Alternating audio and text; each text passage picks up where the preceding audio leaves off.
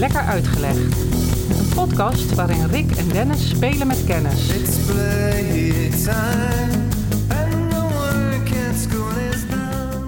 Covered in Heb jij al eens nagedacht wat er met jouw lichaam moet gebeuren na je overlijden? Ik had eigenlijk wel een vraag van jou verwacht. Oh, wacht, wacht. wacht. Dit is een vraag over het hiernamaals. Ehm als, we, als de mensen een mes op de keel zouden zetten, Dan dan... erover nadenken. dan eh, ja, daar ga ik wel over nadenken. En heb, ik- eh, heb ik in die zin... eh, aangezien ik al twee vanuit mijn gezin van thuis al kwijt ben. Mijn vader en mijn zoon. En mijn vader en eh, mijn zoon. Mijn vader en mijn broer. En die zijn allebei gecremeerd. Mhm. Dus eh, als ik gecremeerd word, dan wil ik al uitgestrooid worden. Dat weet ik ook wel waar. Oké, en eh, nog even voor het cremeren. Heb je erover nagedacht om je lichaam te doneren aan de wetenschap? Zouden ze dat van mij willen hebben? Tuurlijk. Ik ben een... eh, ja, nou, ik ben een roker. Althans, ja, roker is overdreven.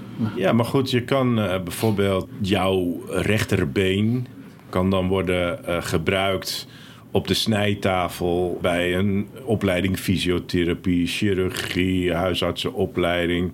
Zodat ze bijvoorbeeld van binnen kunnen zien hoe de spieren lopen, de bloedvaten lopen enzovoort. Dat is ook een vorm. Hè? Dus het is niet zo dat je per se je longen eh, moet doneren voor transplantatie, je hart of je hoornvlies en dat soort dingen. Er zijn ook andere nuttige manieren om je lichaam ten gunste van de wetenschap te stellen. Ja, nee, klopt. Dus in die Ik, eh, zin eh, hoeven ze misschien je longen niet, maar eh, je, je pols en je hand of zo bijvoorbeeld. Hersentransplantatie bij iemand die het heel nodig heeft. Ja, Maar ik zie dat je er nog niet over nagedacht hebt. Ja, ik heb denk ik in het verleden wel eens daarover nagedacht. Maar ik heb daar geen nadrukkelijk beeld voor. Ik denk dat als ik uiteindelijk wegga zonder daar een mening in een, in een testament of zo Ja. te hebben vastgelegd. Dat, dat men maar moet doen wat men goed dunkt. Maar jij hebt daar wel over nagedacht? Ehm, voor mezelf heb ik daar niet over nagedacht. Behalve eh, vanaf vandaag. Want het onderwerp eh, heeft ermee te maken en dat zet je wel aan het denken. Maar het kan dus ook zo zijn, Rick, dat als jij overlijdt en je hebt daar niet over nagedacht, dat jouw nabestaanden, bijvoorbeeld jouw vrouw, eh, kunnen bepalen van... nou, ik vind het wel goed als dat, dat mooie lijf van Rick eh, ergens op een snijtafel komt te liggen... of delen daarvan. En mensen daar weer wat kennis mee eh, vergaren. Dat zou ook kunnen, hè? Dan, dan is het niet in je eigen hand, maar... Dat gebeurt trouwens het meest, het vaakst, dat de nabestaanden daarover beslissen. Ja, ik denk dat ze dat moeten doen. Ik vind het nou niet echt een koffietafelonderwerp om even vanavond bij, eh, of bij het avondeten te doen. Maar ik denk eerlijk gezegd dat zij daar prima een oordeel over kunnen. Ik heb daar niet. Nee, jij hebt, daar, zou daar geen bezwaar tegen hebben. Nee. Oké, nou dan ga ik... Oh, zolang, ik, zolang ik het maar niet voel, hè? Nou, dan ga ik je nou een, eh, een verhaal vertellen of iets uitleggen. Waarbij misschien dat nogal zorgeloze eh, idee of gevoel wat je daarbij hebt. dat dat misschien toch. nou, toch nog iets anders uiteindelijk gaat worden. Een ander soort idee of gevoel. Dus misschien kunnen we daarom het verhaal rond te maken. aan het eind van de podcast nog even op terugkomen. Want ik ga het met jou hebben over de handel in lichaamsdelen. Ja, daar heb ik je meteen al. in, dat gebeurt vo- voornamelijk eh, in uiteraard de VS. Hè. Daar, daar is dit verhaal ook op gebaseerd. En, en daar heb je een hele industrie van, eh, dat noemen ze in eh, Amerika body brokers. Dus lichaamsmakelaars, zeg maar. Dat hoort voor een deel bij dat idee van je lichaam doneren aan de wetenschap. Daar zit natuurlijk een pracht idee achter. Hè? Mijn vrouw is fysiotherapeut en die is eh, in het verleden vaak in de opleiding thuisgekomen met verhalen. Hè, daadwerkelijk van de snijtafel, zoals ik je dan net al zei, om te kijken hoe lopen bloedvaten, hoe lopen spieren. En dat is natuurlijk ontzettend nuttig en eh, eervol en nobel als daar een lichaam voor wordt ingezet. Maar in Amerika, als je die toestemming geeft om je lichaam te doneren voor de wetenschap, dan geef je eigenlijk ook toestemming om je lichaam eh, door commerciële bedrijven te laten verhandelen. En dat is iets wat een beetje onderbelicht is misschien. Eh, waarbij dus lichaamsdelen, ledematen, eh, rompen, hoofden, noem het maar op... die worden gewoon gretig verhandeld. En dat gebeurt op een behoorlijke, eh, ja, ik noem het maar een Wild Westmarkt. Er zijn weinig regels, eigenlijk geen.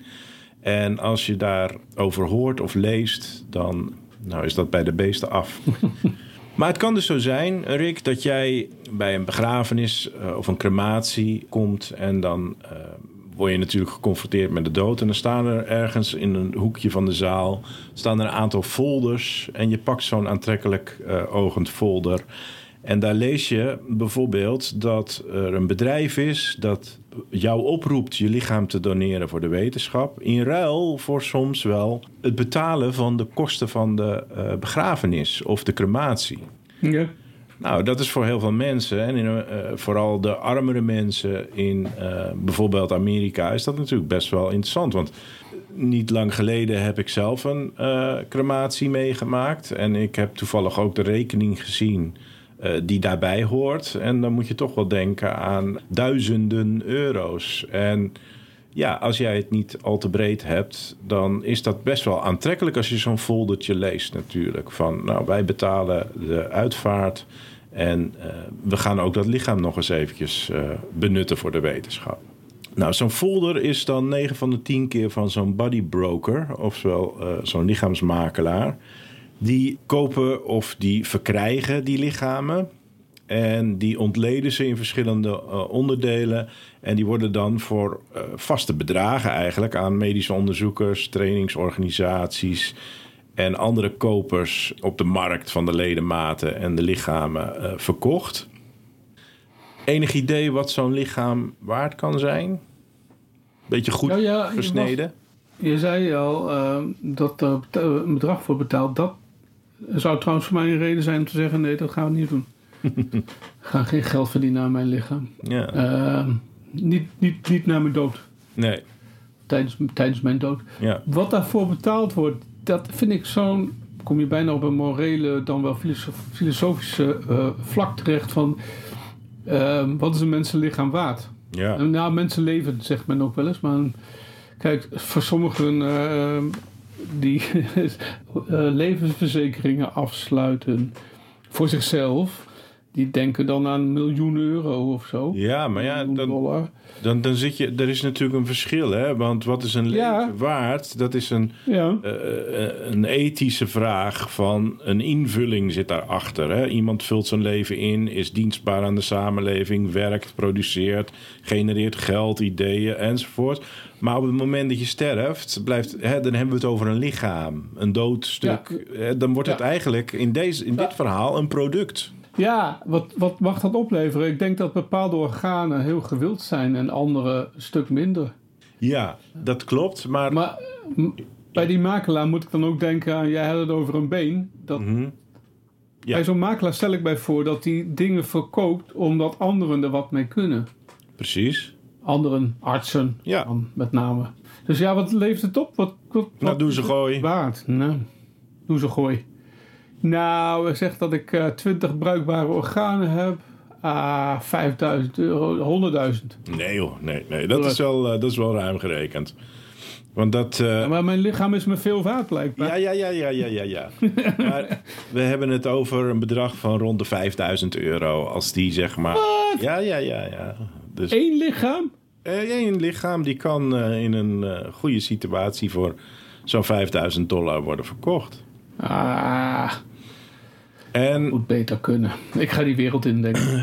Nou ja, er komt meer. Maar het wrange is natuurlijk eh, dat duizenden mensen in Amerika hun lichaam schenken met het idee dat ze dus de wetenschap een handje helpen. Hè? Dat is ook het idee wat jij eh, aanvankelijk natuurlijk had.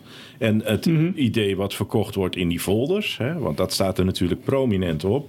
En ze hebben helemaal niet het besef dat ze een bijdrage leveren aan de pure commercie en de handel in op een grotendeels ongecontroleerde markt. Maar dat, is dus, dat zijn zeg maar de kleine lettertjes op de folder. Jij denkt ook na over, want je zegt eigenlijk iedere keer mijn organen en zo. Dus jij denkt vooral in termen van transplantatie. En dat is eigenlijk nog weer een andere tak van sport dan waar ik het over heb. Dan, ik heb het veel meer over het afhakken. Eigenlijk wordt een lichaam in, eh, ik geloof, zeven onderdelen kan het verhandeld worden. Dus kop eraf, er wordt een kop verkocht, ongeveer 500 dollar. Armen eraf, ongeveer 350 euro voor een arm. Of 500 euro voor een arm, misschien voor een pols 350 euro. Je romp, nou dat is het grootste. Ik geloof dat die iets van eh 2, 2.500 dollar oplevert. Je benen, nou 500 dollar per stuk. Nou dan komen we er wel zo'n beetje. En dat is eigenlijk de handel waar ik het over heb. Dus het gaat niet om netvlies, horenvlies, eh, hart, long... eh, die in de reguliere transplantatiewereld, zeg maar. Ja. Eh, eh, dat, is weer, dat is nog weer een ander systeem. Want dat moet ook heel snel na je dood. Wordt dat in een ziekenhuis, wordt dat eigenlijk hè, bij transplantatie... wordt dat meteen al uit je lichaam gehaald. Wordt heel snel vaak getransporteerd naar Koel, de ontvanger. koel gezet. Precies. En Ja. Maar daar heb je het niet over. Nee, blijkbaar. mijn handel die start pas daarna. Dus ook al heb je eh, jezelf eh, als donor voor je organen zeg maar, beschikbaar gesteld, dan worden die organen eruit. Maar dan blijft er nog een heel lichaam over. En dat lichaam, eh, zonder los dus van die transplantatieorganen, die heeft een waarde van 5000 eh, dollar ongeveer. En die wordt dus ook verhandeld. Dus dat is Maar dat is niet hier, bij ons, niet in Nederland. Daar komen we straks op. Nog, nog Oh. niet op de schaal zoals dat in Amerika is. Maar het, is, het kruipt een beetje onze markt in. Ga ik zoiets over zeggen. Nou, en een ander verschil nog eventjes om, om, om dat misverstand... of misverstand is niet een misverstand, het is eigenlijk een hele goede opmerking... tussen transplantatie en het verhandelen van, van lichaamsdelen en ledematen... is dat die transplantatiemarkt als ik het een markt mag noemen, eh, wereld moet ik beter zeggen, die is ontzettend goed gecontroleerd. Er zijn wetten voor gemaakt en er zijn strikte regels voor, strikte procedures. En die procedures moeten ook gewoon tot op de puntjes gevolgd worden, wordt daarvan afgeweken. Dan wordt zo'n transplantatie ook echt gewoon stopgezet. Als je een hart, ik zeg maar wat, moet binnen 12 uur bij de ontvanger zijn. Het- ik weet niet of dat zo is hoor, maar als het dan 12 uur en een kwartier is, dan wordt er een streep gezet door de harttransplantatie. Want het is puur, hè, dat soort regels, die zijn heel strikt in die wereld.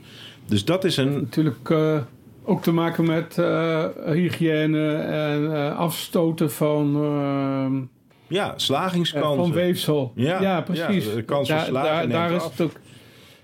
Dus dat snap ik heel goed dat daar een, eh, een limiet aan zit aan eh, hoe lang het mag duren voordat een ja. lichaamsonderdeel, wat je al zei, hoornhuid, huid, eh, organen, dat soort onderdelen. Ik zit niet te denken aan vingerkootjes of zo, want Nee. die worden voor zover ik weet niet echt gebruikt voor transplantatie. Nee. Zou best kunnen misschien. Nee, Maar nee, dus huid daarvoor geldt een huid, huid nog wel. Ja. Maar dat is heel strikt geregeld, deels vanuit morele, geneeskundige kwesties, maar ook vanuit eh, eh, of het gaat werken bij de ontvangende eh, patiënt. Als die een hart nodig heeft, dan moet dat gewoon goed zijn. Je gaat niet een hart implanteren en vervolgens naar, eh, na een uurtje zegt het hart er, eh, zegt, eh, doei, ik bekijk het maar, ik stop ermee. Want dat kun je niet hebben. Dus, Nou ja, het gebeurt helaas natuurlijk wel, maar dan heeft het, Ja, het gebeurt wel. dan de, de, Precies. de, de regels die daarvoor bedacht zijn. En, eh, Ja. Weet je, en als jij eh, of eh, zo'n bodybroker wordt betrapt op het verhandelen van transplantatieorganen of zo, dan, dan is die illegaal bezig. Dus daar zijn echt duidelijke wetten en regelgeving voor.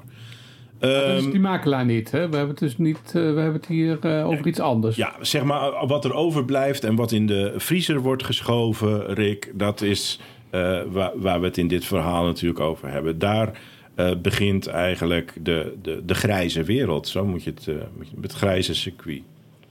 Mhm. En iedereen, met of zonder kennis van enig medisch handelen, die kan een lichaam ontleden en in onderdelen doorverkopen in die situatie. Klinkt misschien bizar, maar als jij eh, thuis een soort sl- slachterijkamer hebt en je hebt een goede vriezer, je hebt een, eh, een busje om heen en weer te rijden, dan kan jij al zo'n bedrijf beginnen. Die kan handelen in eh, lichaamsdelen of eh, ledematen. Dat klinkt cru, dat is het ook, maar omdat er dus geen regelgeving is, kan dat. En omdat er geld mee te verdienen is. dat is natuurlijk de reden waarom mensen zoiets Ja. gaan doen. Er is, er is geld in te verdienen, zeker, ja. Ja. Was trouwens vroeger ook al zo, hè?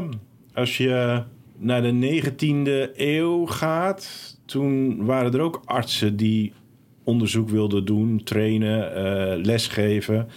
En daar was eh, ook wel vaak situaties waarin er een tekort was aan lichamen. En was er ook een grijs circuit, alleen iets anders. Daar werden bijvoorbeeld de graven leeggeroofd. Hè? Daar had je Ik grafroof. ken het, ja. Ja. Ja, ja. En ja. die kwamen dan via de achterdeur bij de arts of bij de chirurg... kwamen ze dan eh, de, de lichamen die nog koud in de grond... of nog warm in de grond lagen... Warm in de grond. Spreken, eh, kwamen ze achter, bij de achterdeur aanbieden voor een x-bedrag... en eh, gingen weer op zoek naar de volgende. Even, even voor de duidelijkheid, als ik zeg ja, ik ken het, Ja, ja. daarmee wil ik niet eh, impliceren dat eh, ik dit soort werkzaamheden zelf verricht heb en eh, graven heb opengemaakt en dergelijke. Nee, nee. Eh, dat eh, gaat nu toch tegenwoordig eh, wel anders. eh, op eh, chirurgische tafels liggen tegenwoordig al eh, poppen die helemaal zijn gefabriceerd van kunststof. Of het wordt helemaal digitaal gedaan. Dus. ja. Nee, en je hebt natuurlijk vroeger, eh, mocht het helemaal niet, hè, snijden Nee. in menselijk lichamen. En ja, toen werden ook eh, van galgen de lijken van misdadigers Ja, gebruikt. ja. Dus ja, er is altijd al een reden geweest om lichamen van overledenen te gebruiken voor het ene of het andere. Ja, en, en geld is natuurlijk altijd een perverse prikkel. Want naar verluid werden er ook wel eens mensen die er een beroep van maken om mensen om te brengen. En vervolgens bij die achterdeur van de. Dat is dan weer een stap verder, hè? Dat Je ze. brengt mij meteen eh, naar de film, eigenlijk met Ja. deze opmerking. Ja. Eh, Monty Python. Oh, die hebben dat ook gedaan? Daar er zit een scène in Arthur, weet, hoe heet het? Eh, de Holy Grail. Ja. Waarin eh, ze de lijken komen ophalen in een dorp in, ten tijde van de pest. En dat er eentje wordt aangeleverd waarop eh, degene die wordt aangeloven... I'm not dead yet! Wordt je op die kar gegooid, dus- toch? Ja, die wordt op de kar gegooid. Waarop een hele discussie ontstaat van... Ja, ik nou, kun, je hem niet nog, kun je hem niet meenemen? Nee, kan ik niet bij aan beginnen. Maar volgende week... nee, dat duurt een en pop, krijgt die gast een klap op de hoofd. Nou, mag je wel. wordt wat geld... Ja, wat geld gaat van hand tot... Ook daarin komt van, eh, van de een naar de ander gaat wat geld. Dus, Ja. eh, waarmee we onze film willen referentie ook maar weer gehad Ja. hebben. Maar in alle gevallen wordt er in ieder geval geprofiteerd, financieel geprofiteerd van eh, de verkoop van lichamen. Ja, Dat is natuurlijk ook het businessmodel. Jij zei het al, hè? Van, eh, eh, nou, dat, dat ga ik ook beginnen, want er is geld in te verdienen, bij wijze van spreken. Nou, dat is natuurlijk hè, het principe. Ik moest denken aan een kringloopwinkel. Ik mag er graag komen. Hè, bij de achterdeur worden gratis goederen gebracht. En Ja. ze gaan de voordeur uit voor een x-bedrag. En dat is je verdienmodel. Nou, in wezen is dat wat die bodybrokers ook doen. Hè? Ze vragen eh, je om het lichaam te doneren. En eh, soms is dat geheel gratis. En vervolgens kunnen ze dat vermarkten. Eh, daardoor is het ook ontzettend kwetsbaar. Of daardoor is de arme bevolking juist in Amerika zo kwetsbaar. Want die hebben vaak geen voldoende portemonnee om een crematie of een uitvaart of wat dan ook, of een begrafenis te betalen. Dus degenen die zich dat niet kunnen veroorloven, die zijn vaak degenen die dan ook worden verleid om dat lichaam te doneren. Omdat het iets oplevert voor hun. En vervolgens Ja. dat veranderd. Oké. De rijkere mensen die hebben andere eh, ideeën over het lichaam na de dood. En die zitten veel minder in dit circuit. Nou, en de pest is natuurlijk dat er zo weinig regels zijn... dat er ook geen consequenties zijn als het fout gaat. Of als, het, eh, als er allerlei wis- Wild West ta- taferelen optreden. Er is een verhaaltje van zo'n bodybroker...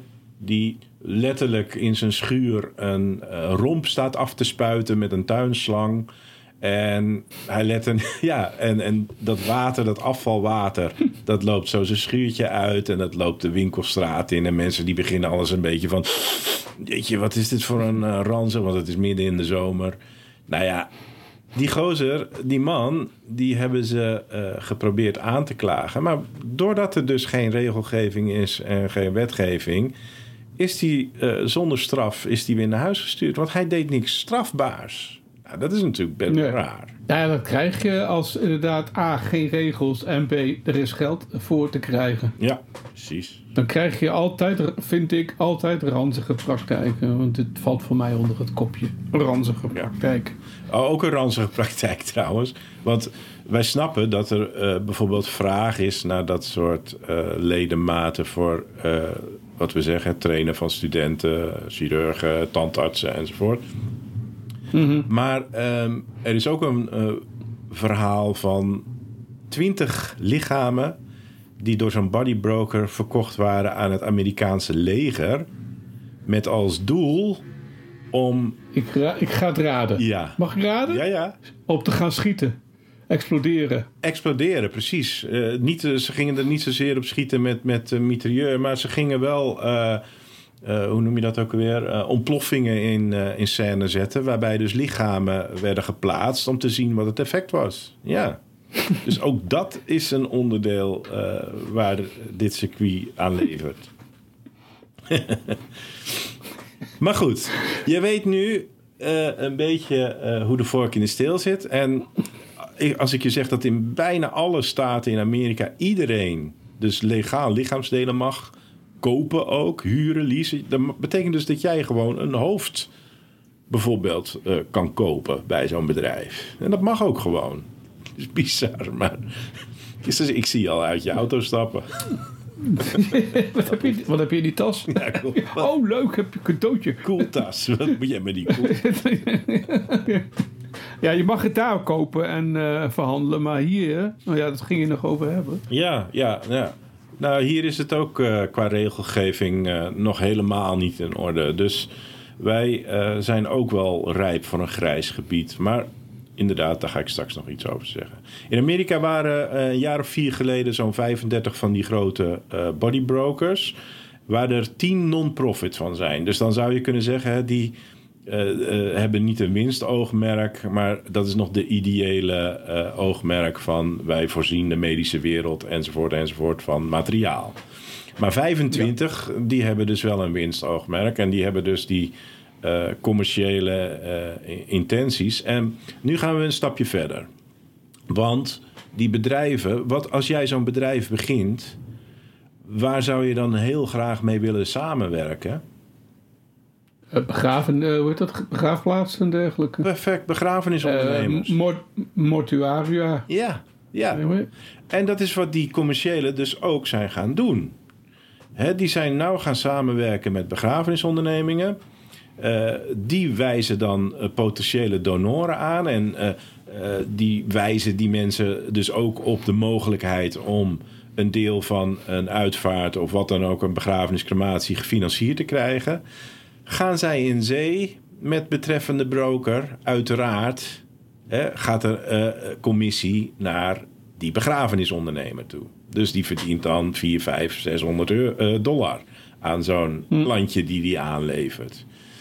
Dus dat is al de tweede, eh, nog perversere prikkel eh, die er aan vastzit.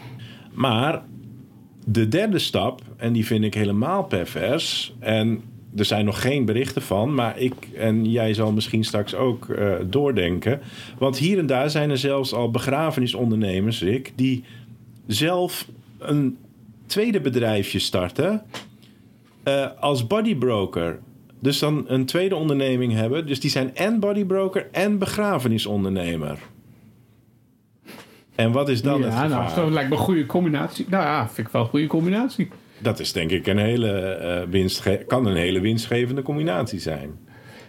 Of er een gevaar is. Nou, ik zat al de hele tijd in mijn hoofd dat ze zelf gaan zoeken naar slachtoffers. Oftewel mensen om zeep gaan helpen. Alleen maar om eh, meer lichamen te hebben en, en dus ook meer begrafenissen. Of nou ja, Nou ja. in dit geval wordt er niet begraven. Maar, nee, maar in wezen hoeven ze niet zelf mensen om zeep te helpen. Maar als ik, als ik eh, aan de voordeur van mijn eh, begrafenisonderneming een familie binnen zie komen en die willen plannen gaan maken voor de begrafenis van meneer X, dan eh, ga ik dat in, in gang zetten en ik geef daar ook een, een dikke rekening bij.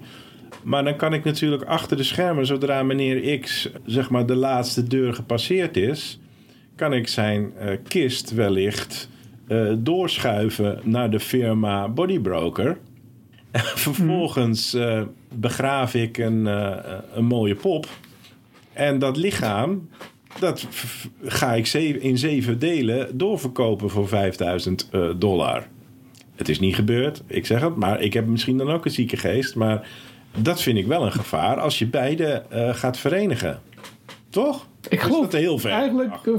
N- Nee hoor, nee, sterker nog. Ik ga wat verder dan jij en ik denk dat het al gebeurt. Ja, Zo, zo, zo cru zie ik de mensen af en toe toch wel hoor. ja ik zie het, ik zie het eh, ook nog wel een keertje aan het licht komen. Maar wie, wie weet. Maar er zijn dus nu al, ik geloof, twee, twee grote ondernemingen die dus eh, beide doen tegelijkertijd. En als het nou net niet goed gaat met, het, eh, met, het, met de begrafenisonderneming, maar als we dan deze maand nou even drie van die lichamen Ja. omzetten en dan hebben we toch weer 15.000 om dat ene gat te dichten en niemand die dat, Ja. hè, dat eh, 30 jaar dan wordt dat graf eens gedicht en misschien dat ze dat dan merken, maar in de toekomst merkt niemand dat. Dus kom op, schouders Ja. eronder. Dat gevaar heb je. Ik zou er, het zou een goede film kunnen zijn. Oké, even terug naar eh, wat, wat is nu eigenlijk eh, eh, het probleem? Nou, er is nauwelijks toezicht. Er is geen regelgeving. Eh, je kunt starten, zei ik al net, als je een busje, een paar vriezers en een kettingzaag hebt. Het probleem is natuurlijk bij de, eh, de klant, zeg maar, degene die, eh, of nee, bij de donor is, dat ze niet weten wat er daadwerkelijk gebeurt met lichaamsdelen. Dat die dus voor grof geld worden doorverkocht. De werving, de reclame, hè, dat, dat, dat foldertje in de hoek van een begrafenisonderneming is ook vaak misleidend. Want het enige wat genoemd wordt is al die medische vooruitgang die het teweeg brengt. En de kostenbesparingen die het jou oplevert, maar verder niet eh, de paar duizend dollar die dat bedrijf wat eh, het lichaam komt ophalen ermee verdient. Dat wordt nergens genoemd. Soms, en ik zei net voor de gein, een kettingzaag eh, en een vriezer en een busje. Maar het is letterlijk. Hè. Ze hebben dus heel veel situaties gezien waarin er bijvoorbeeld eh, bespaard wordt op die medische zagen. Die zijn hartstikke duur. Dus een kettingzaag, waarom niet een kettingzaag? Dus dat wordt letterlijk gebruikt om lichamen eh, te delen, op te delen. Dan komt het ook nog eens dat die lichaamsdelen vaak niet zorgvuldig worden bewaard. Dus mensen die in die bedrijven komen kijken, let op, er zijn helemaal geen controlediensten of zo. Dus dat komt eh, zo hier en daar komt dat dus aan bod. Maar dan vinden ze dus de lichaamsdelen die al in staat van ontbinding zijn, bijvoorbeeld. En als ze iets overhouden eh, eh, of iets is niet meer bruikbaar, dan wordt dat niet keurig gecremeerd, zoals ze waarschijnlijk wel de klant beloven, alsnog. Maar dan belandt dat heel vaak in een of andere afvalbak in plaats van dus in de crematieoven. Nu, Rick, Nederland. Hoe zit het in Nederland? En dat is toch een klein beetje zorgelijk. Want sinds 2020 is er in Nederland een eerste bodybroker, tussen aanhalingstekens, lichaamsmakelaar, eh, actief. Dus eh, wij hebben het ook. En dat is natuurlijk eh, niet geheel toevallig een dochteronderneming van een Amerikaanse broker. Dus die gaan ook proberen in andere landen voet aan wal te krijgen. Ook in Nederland dus. Het bedrijf heet Rise Labs. In het verleden kochten trouwens ook Nederlandse universiteiten eh, wel spullen in bij Amerikaanse bodybrokers om hier op de snijtafel te leggen. Maar daar zijn ze mee gestopt na al die negatieve berichtgeving die op een gegeven moment ontstond. Dus dat gebeurt niet meer. In ieder geval verklaren Nederlandse universiteiten dat ze dat niet meer doen. Het mag ook in Nederland, Rick. Want hetzelfde probleem in Amerika is hier ook. Er is geen regelgeving. Er, is, er bestaan nog geen regels en wetten voor. Dus het mag. Maar het loopt nog niet storm. Het schijnt dat dat Amerikaanse bedrijf, wat dus nu al een paar jaar actief is, maar een handjevol lichamen gedoneerd heeft gekregen. Nieuwsuur is daar achteraan gegaan. Die hebben een item daarover gemaakt en geprobeerd om ze aan het praten te krijgen. Doen ze niet. Dus ze willen niks, eh, geen verklaringen afleggen. Er zijn naar het schijnt dus een handvol lichamen bij hun terechtgekomen. Wat daarmee gedaan is, willen ze ook niet zeggen. Nederlandse bedrijven en universiteiten gaan niet meer in zee met die lui. Dus het vermoeden is dat ze waarschijnlijk naar het buitenland eh, ergens eh, verscheept zijn. Want dat was mijn vraag ook een beetje. Misschien wil je daar nog over wat over zeggen. Maar wat gebeurt er dan met die lichaamsonderdelen? Ik bedoel, waar gaan die heen? Wat voor soort afzetmarkt is daarvoor? Nou ja, die afzetmarkt is dus. eh, eh, eh, Als het niet universiteiten zouden zijn in Nederland. Even naar de Nederlandse situatie. nou, Geen universiteiten. Het zijn altijd medische eh, opleidingsinstituten. Het, als het dan geen eh, universiteit is of wat dan ook. Eh, want daar, voor dat soort doeleinden wordt het gebruikt. Dus dat in principe is natuurlijk een, een prima doel voor die lichaamsdelen, voor die ledematen. Dus het is niet Dat zo. zou hier zijn. Hè? Dat zou hier dus zijn. Of bedoel je ook in Amerika? Nee, in Amerika in principe Oh. ook. Kijk, en dat, dat, van, dat eh, van dat Amerikaanse leger is misschien een, eh, een extreem voorbeeld. Nou ja, misschien zou dat in Nederland ook wel, wel eens gebeuren. Of misschien een, eh, bij, bij politie of, of FBI of dat soort instituten, weet je wel. Die, die gaan kijken hoe een lichaam verteert, ontbindt en hoe lang dat duurt en welke processen er zijn. Dus, maar altijd wel met, met, met opleiding en, en wetenschap in het achterhoofd. Dus ik kan me niet voorstellen dat ze eh, worden verkocht om aan een eh, bijzondere salamander te voeren of zo. Dat soort, eh, dat soort dingen verwacht ik niet.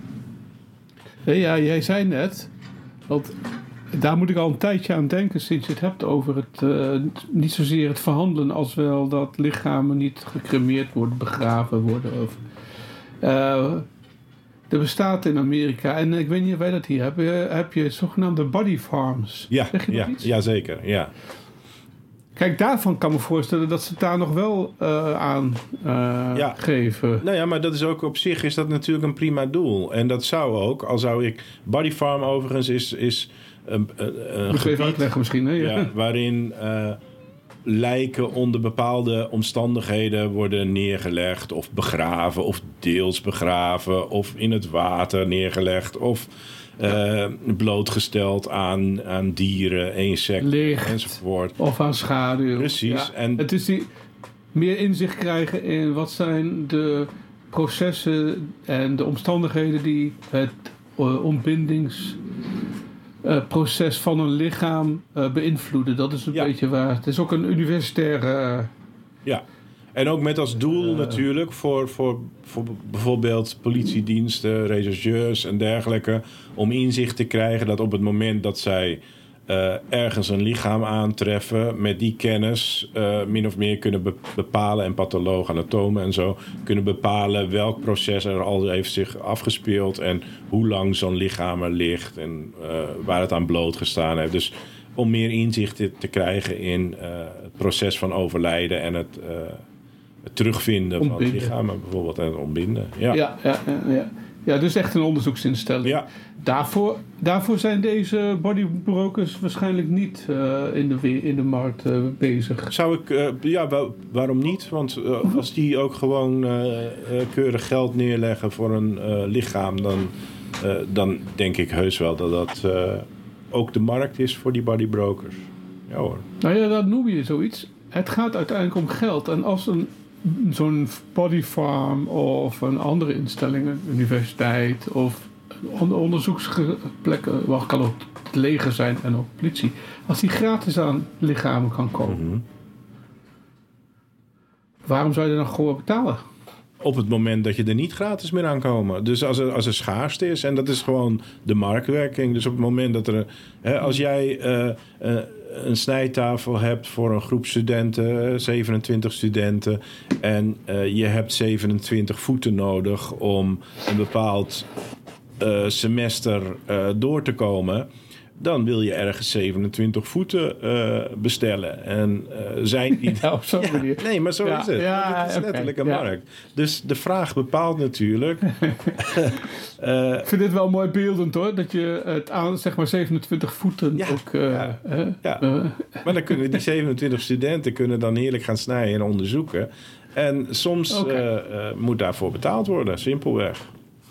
Nou goed, Ja, ik, er is dus zo'n dochteronderneming actief in Nederland. Je kan eh, ze vinden online. En op zich is het best geinig om dan eens te kijken op de website... wat voor dingen daar allemaal staan en zo. En dan zie je dus echt die, nou ja, ik noem het even misleidend... maar het is natuurlijk eh, wervende teksten zijn het...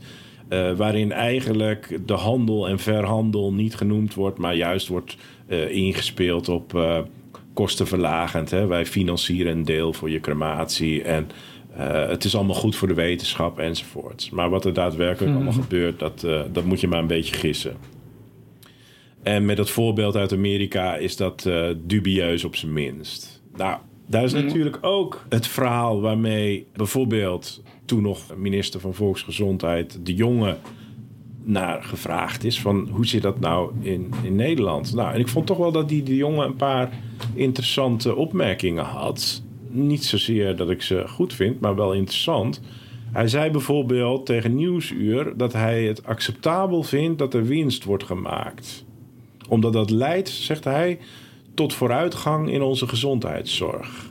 ik weet het niet. Ik, eh, Nee, ik, ik weet het. ik vind het een te complex, eh, te complex verhaal om te denken dat op basis van in mijn ogen ranzige eh, in- incentives, Mhm. het Nederlandse woord, eh, De prikkel, de perverse prikkel. prikkel, Ja, Eh, te zeggen dat eh, eigenlijk zeg je dat je eh, als overheid niet in staat bent om een goede gezondheids... Ik breng het even zwart-wit.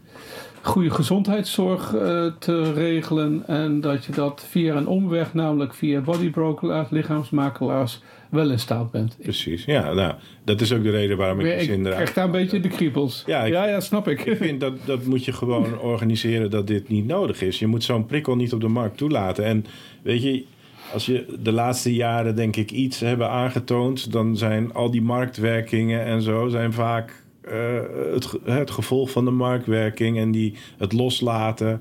Eh, laat de markt maar bepalen wat er gebeurt.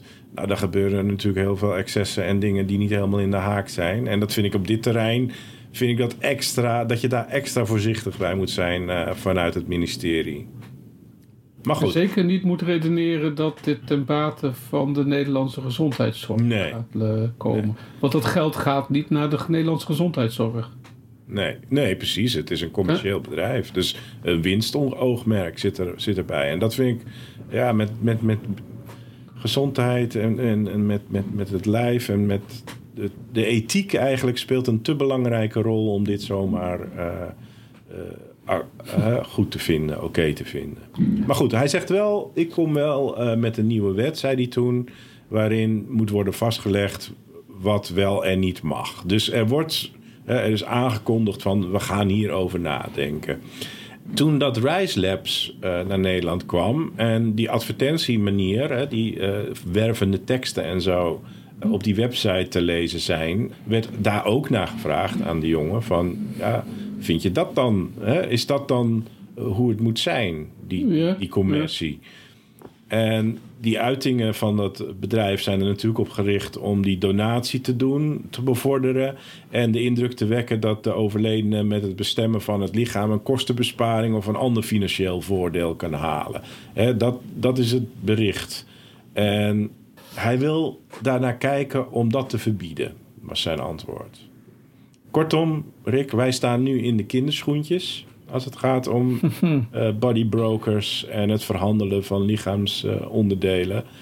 maar ik, eh, ik zou al wel vast een rode vlag willen, willen zwaaien. Want er is nog wel wat eh, te winnen, denk ik, in deze slag.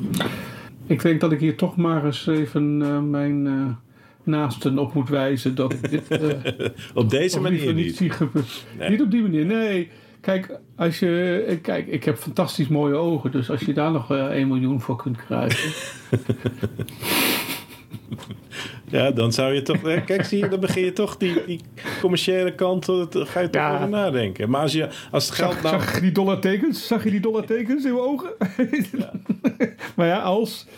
Nee, je moet gewoon wat- zorgen, voor zorgen dat derden niet met het geld weg kunnen lopen. Dat als iemand Nee. besluit van ik vind het oké... dat dat geld dan misschien ook naar diegene toe gaat. Maar goed, maar Ja, het is in ieder geval stof tot nadenken. eh, ja stof zijt gij en tot eh, Stofzuchterij, eh. Ja, eh, al, al is het niet in je graf is, dan is het wel bij een body eh, broker, Ja. blijkbaar. Lekker Uitgelegd is een podcast van Dennis Ai en Rick Roeland. Wil je geen uitleg missen? Abonneer je dan op Lekker Uitgelegd.